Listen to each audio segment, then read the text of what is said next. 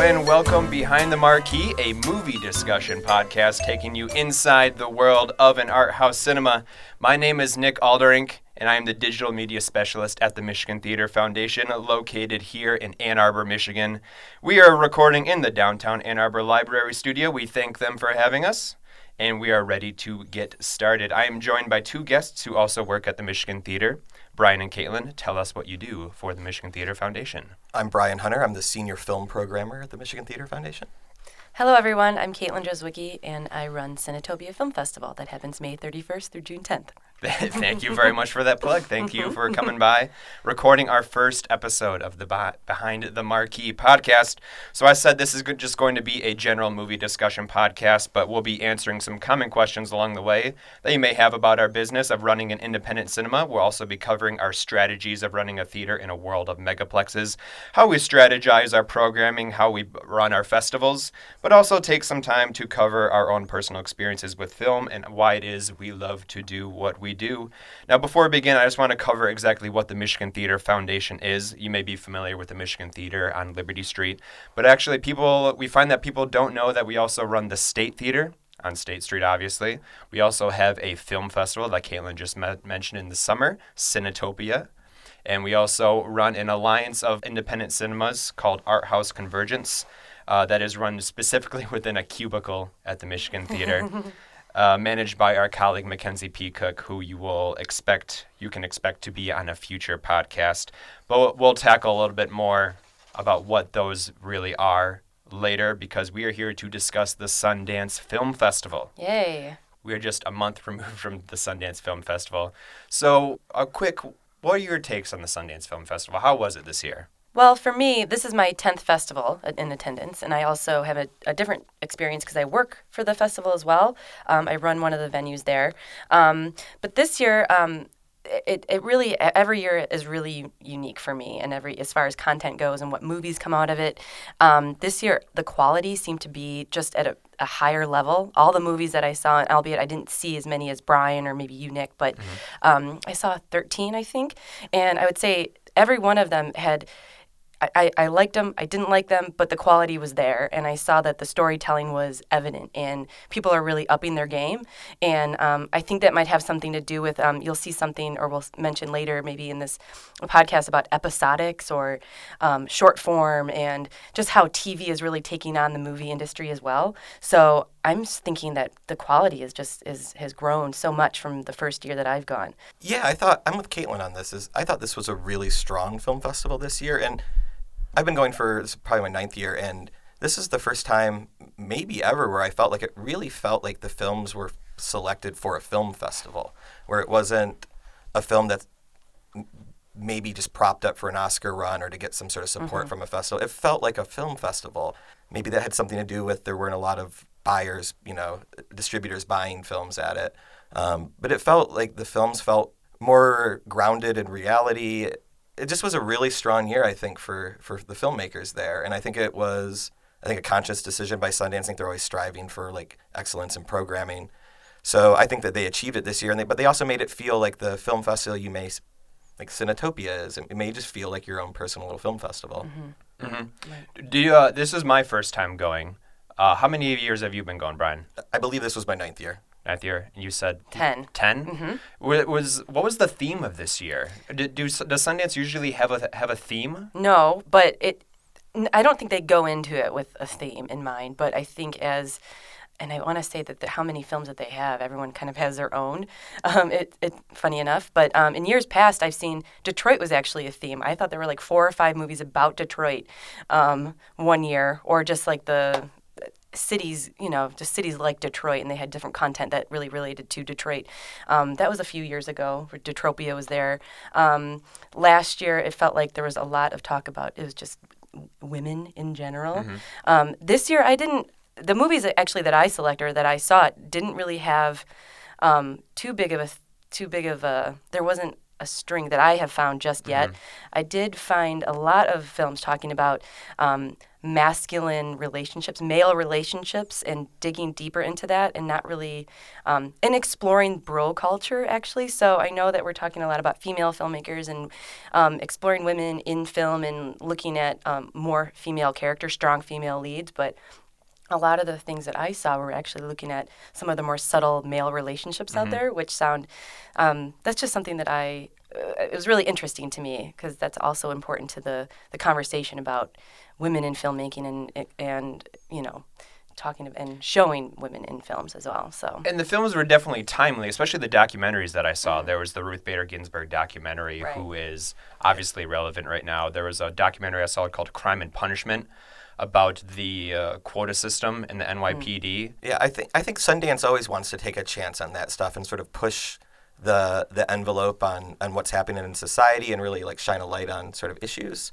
And I think in the past maybe it felt that stuff was really prevalent and you had you know it was there and they they wanted to wrestle with it. And I thought this year they may be a little more restrained because it's everywhere. There's so many mm-hmm. issues you could talk about that there was more stuff. So I don't know if that thread is there at all, but I think it's a lot of threads, a lot of different threads that relate to what's going on right now. which I'm happy about because there's often themes that are overlooked or or instances that are not shared, but the stories are there, and because they're maybe focused on a certain theme, they're they're missing some really great content out there. So it's it's good to see a very full festival like this. So I just want to get into uh, quick the history of Sundance. I have some information here. It started in 1978 as the Utah U.S. Film Festival with Robert Redford as the inaugural chairman to showcase independent films, uh, American films specifically, and to highlight retrospective titles that could draw panels and talent. At the first Sundance, they showed Deliverance, A Streetcar Named Desire, Midnight Cowboy, and Mean Streets. And then it wasn't until 1991 that it was renamed Sundance after obviously after Robert Redford's character. And now it's really become sort of this the beginning of a calendar year for for the film industry. Would you agree with that sort of statement? Yeah, I'd absolutely agree with that statement. I mean, I think if you look back historically at Sundance, because I don't know what's going to come out of this Sundance, but a film like Call Me By Your Name, that debuted at Sundance in 2017 in January. I think even earlier than that, maybe. But that's a film that didn't come out in theaters until November. So there is a lot of like forecasting that comes out of Sundance and looking for those beasts of the southern wild or those Call Me By Your Names. But I think that is extrapolated beyond just the theatrical side. I think that's like the start of the festival year, a lot, the start of the booking year for film festivals too, where you may not get Beasts of the Southern Wild, but you'll see 20 other films that are perfect for your community, perfect for your festival, that you're not going to see anywhere else. And they come with like a stamp of approval from Sundance. So it, it does help. I would say for us, as far as programming, this is when we really get to the nitty gritty as far as Cinetopia goes. So we can really get deep into watching many movies, and Sundance is right at that sweet spot for us. But um, I think some would argue that Telluride or Toronto International Film Festival are probably the start of the maybe the Oscar buzzy type of movies. Right. Um, so it really all depends on what you're really what you're looking for as far as the start of the calendar year and everyone has their different opinions on it and i would say that everyone kind of has their their their own festival that they truly enjoy going to sundance we have a nice relationship with um, our relationship with art house convergence with nick mentioned earlier um, they were really big supporters of that conference happening in Utah right before the Sundance Film Festival. So there's always a really special place and a special relationship that we hold with Sundance. So for us, it's like our festival kind of thing. That's Yeah. what we love. We love going to, and it, it we, we get a lot from it. And um, but yeah, I, I could see some people arguing that the beginning of that calendar year calendar year for movies might be Telluride in September. Or, so Sundance has obviously grown so much since it since its began, and it's um, some would complain that it's also become very Hollywood. Yeah, I agree with that statement, but I'm also like it's one of those who cares things for me. I mean, if people want to go and see movies, knock themselves out. So if people want to spend fifteen hundred dollars on a pass, knock yourself out. I think that people who go to Sundance really want to engage with cinema, mm-hmm. and if and that I'm just take, talking about the customer side of it, even getting into the business side of it. I still think it it, it has it gone. Is it Hollywood? Sure, but again, who cares? Like these are filmmakers who are getting their films seen by lots of people. These are filmmakers who are getting their films purchased by studios who are going to take care of them, hopefully, and get their film out to a wider audience. So if you think it's gone Hollywood, it has, but in a, probably a really righteous and important way. Well, really good that Hollywood is coming and paying attention to some of these indie filmmakers because we have Ryan Coogler who just directed uh, Black Panther, mm-hmm. and he was there with his first film, Fruitvale Station. So if Hollywood wasn't paying attention or coming to Sundance, then we wouldn't have films like Creed or Black Panther that are so important to the conversation of filmmaking right now, and especially with Ryan Coogler coming. It's, I mean, it's it's really important for that relationship to happen and that connection to happen. And um, Sundance does a good job of maintaining their roots, I think. Um, but really, what are filmmakers to do? I mean, they're going to keep making. They if you want your your professional your resume, or if they want their, you know, their resume going, then it's it's good that it's there. Unless they want to continue, you know, making indie. All of it is it's depending on what your where you want your career to go. But for someone like Ryan Coogler, then you have Jordan Vogt Roberts who um, directed us Kings of Summer, and then he directed Kong Skull Island this year. I mean, that's amazing. So these are it's all good things. Yeah, and if it wasn't going to be Sundance, it would be something else. Right. I mean, like yeah. some other festival, we'd be sitting here talking about them if they've gone Hollywood. Have they gone Hollywood? Mm-hmm. So yeah, I think Sundance is an. It, I think all festivals are important, but Sundance is a really important festival because it launches all these people. Mm-hmm. Yeah, I think uh, like, uh, last year there was Get Out that was at oh, Sundance, yeah. and I know in looking back on the history, Reservoir Dogs was first seen at uh, Sundance, and Clerks launched Kevin Smith. And then even this year, uh, as we get back, we're starting to see all these films that we saw that got picked up by distributors. Right.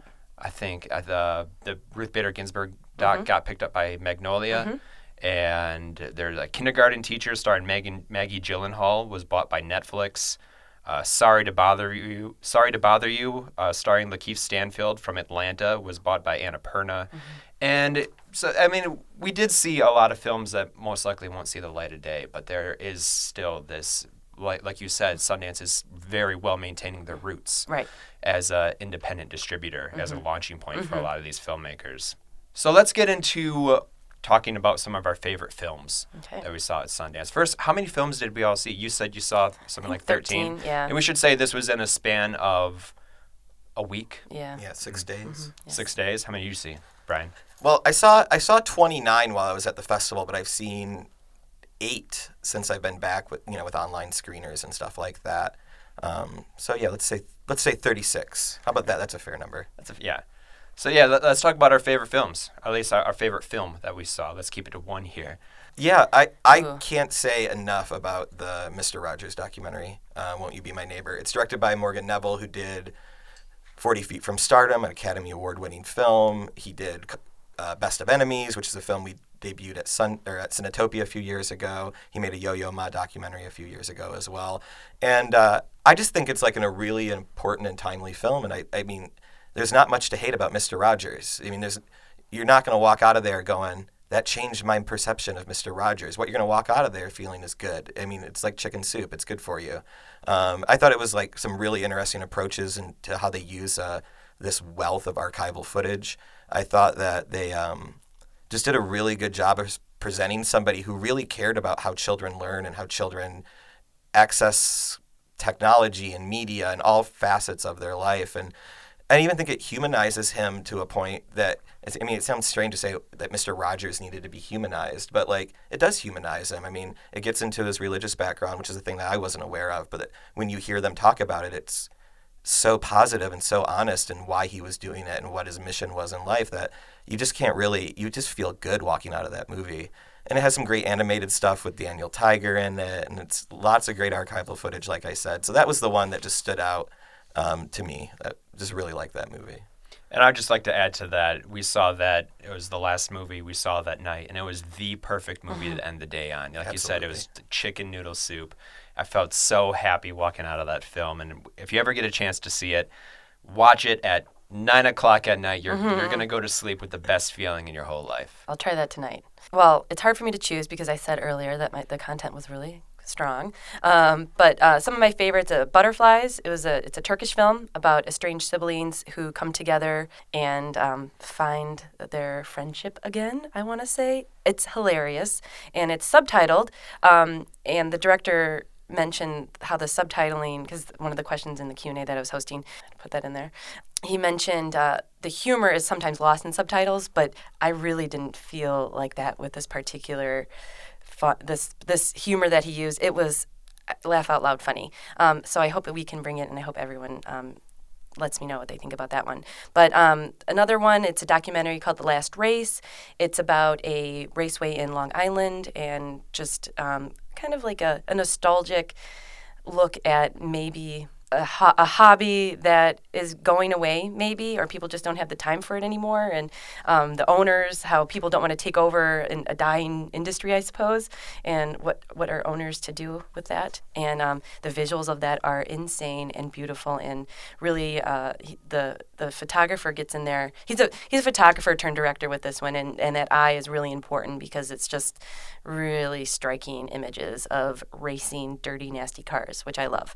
So, um, that those are those are some top ones for me. There was a film called Tyrel, which is um, a really uncomfortable movie that I can't say I had the same feeling as you after Mr. Rogers, but uh, I was thinking a lot about it, and it's about um, that what I mentioned earlier, that bro culture, and how we deal with that, and how sometimes we say things that are actually microaggressions and not just funny for everybody. So, really important films that are, uh, will cause a lot of conversations, really spark something with people. That um, those ones stuck out for me. I guess. Great. Yeah.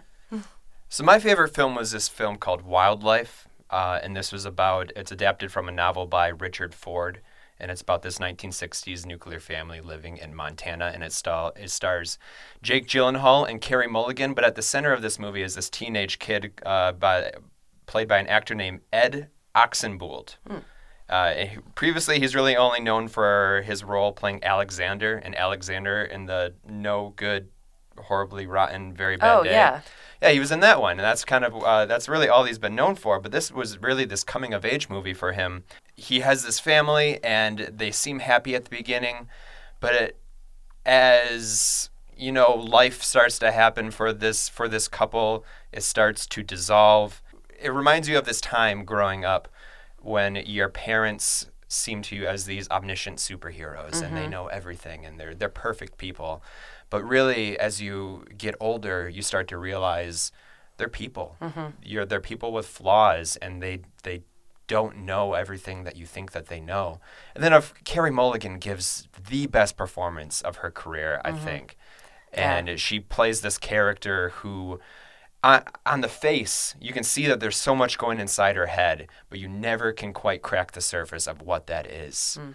And Yeah. it's, it's just a brilliant performance. And it's Paul Dano's directorial debut. Paul Dano, who you may know as an actor, he was in Swiss Army Man, he was in There Will Be Blood, he was in The girl, the girl next door. The Girl Next Door, Love and Mercy. He played uh, Brian Wilson in Love and Mercy. yeah, he's, he's a, a terrific actor, and he, I can't wait to see what he does uh, more as a director. Yeah, yeah, exciting. I didn't see this one or I didn't see the Mr. Rogers one, but hearing you talk about that, it's something that exciting. I'm looking forward to seeing. And as a Carey Mulligan fan, I'm excited about that.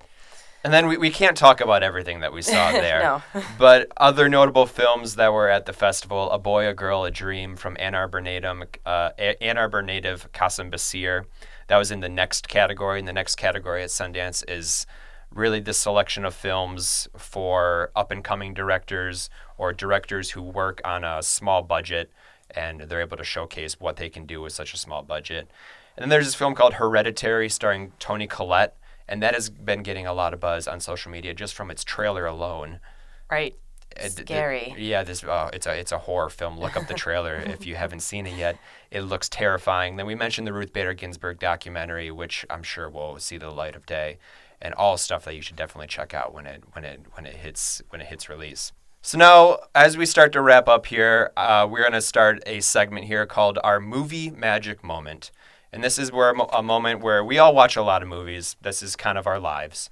And but there's every once in a while you watch a movie and it strikes you in ways that other movies don't. And this is you see those movement those moments in film where it reminds you of why it is that we love to do what we do. So uh, let's get into it. Caitlin, what was your movie magic moment that you've seen recently? Well, it wasn't recent, but it still sticks with me. Um, while I was watching Dunkirk, I leaned over to my husband Aaron and I said, "This is why I love movies." Exactly what you said. Um, it was stunning to watch, and it just struck me. You know, it just, I, just you could tell that there was a lot of thought and just love. Like the there that you know Christopher Nolan's own love of movie making was so evident in Dunkirk. Um, yeah, I felt it. It got me, and I know it's a big budget, but it's Oscar. It's you know we're in Oscar week right now, so it's kind of it's topical for that.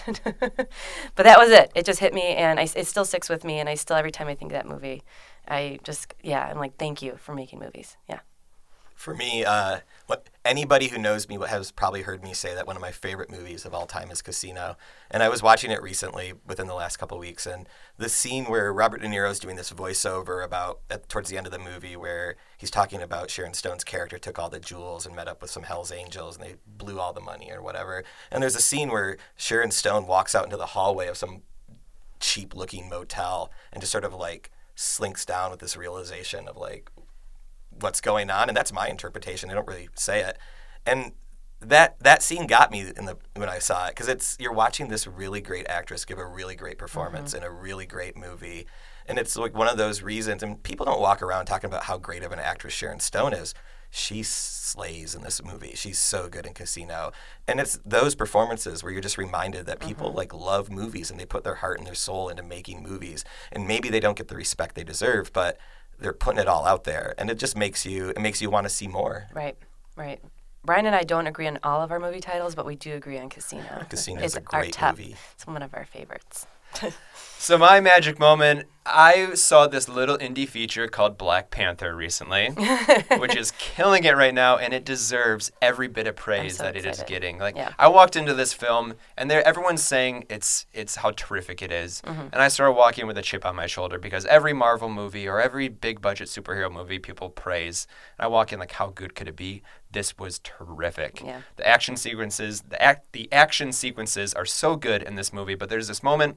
I'm not gonna get too into detail about the plot, but they go to this South Korean casino, and the whole thing starts to play out like a James Bond scene, where they go in, they're gonna capture Andy Serkis's character. His name is Klaue, and they they want to capture him peacefully, but of course it doesn't go that way. Right. It ends up into this big action sequence and a, a chase into the streets. But it's not the action sequences that stick out to me. It's, it isn't it isn't the explosions, it's not the car chases, it's how these characters interact with each other that are sticking in my head. It's the jokes that they tell, it's how they talk to each other in this whole scene. And that was, it was so refreshing for a movie. It does do a lot that you've seen in other action movies, mm. but it's different in some way. And it's it's really hard to describe that that feeling is something so familiar and so fresh at the same time. And it was just a relief. It was such a relief to walk into this movie and I could forget about everything for a good two and a half hours. Yeah. It was so much fun to watch. And I good. suggest if, if you haven't seen Black Panther yet, go see it. It's at the State Theater. Worth every penny that yeah. you have. So that is a wrap for Behind the Marquee. Thank you both for joining me here, and thank you once again to the Ann Arbor District Library for letting us take up their space in the studio for a little bit. We're going to be back in a couple weeks with our Oscar roundup and our summer movie preview. There's a lot of great flicks coming out this season that we're excited to talk about and bring to you. We do not have any official social media channels for this podcast yet, but you can talk to us through our Michigan Theater Facebook and or Twitter page.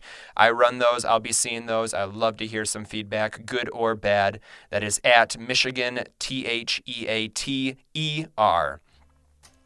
Thank you for joining us, and we will see you soon behind the marquee.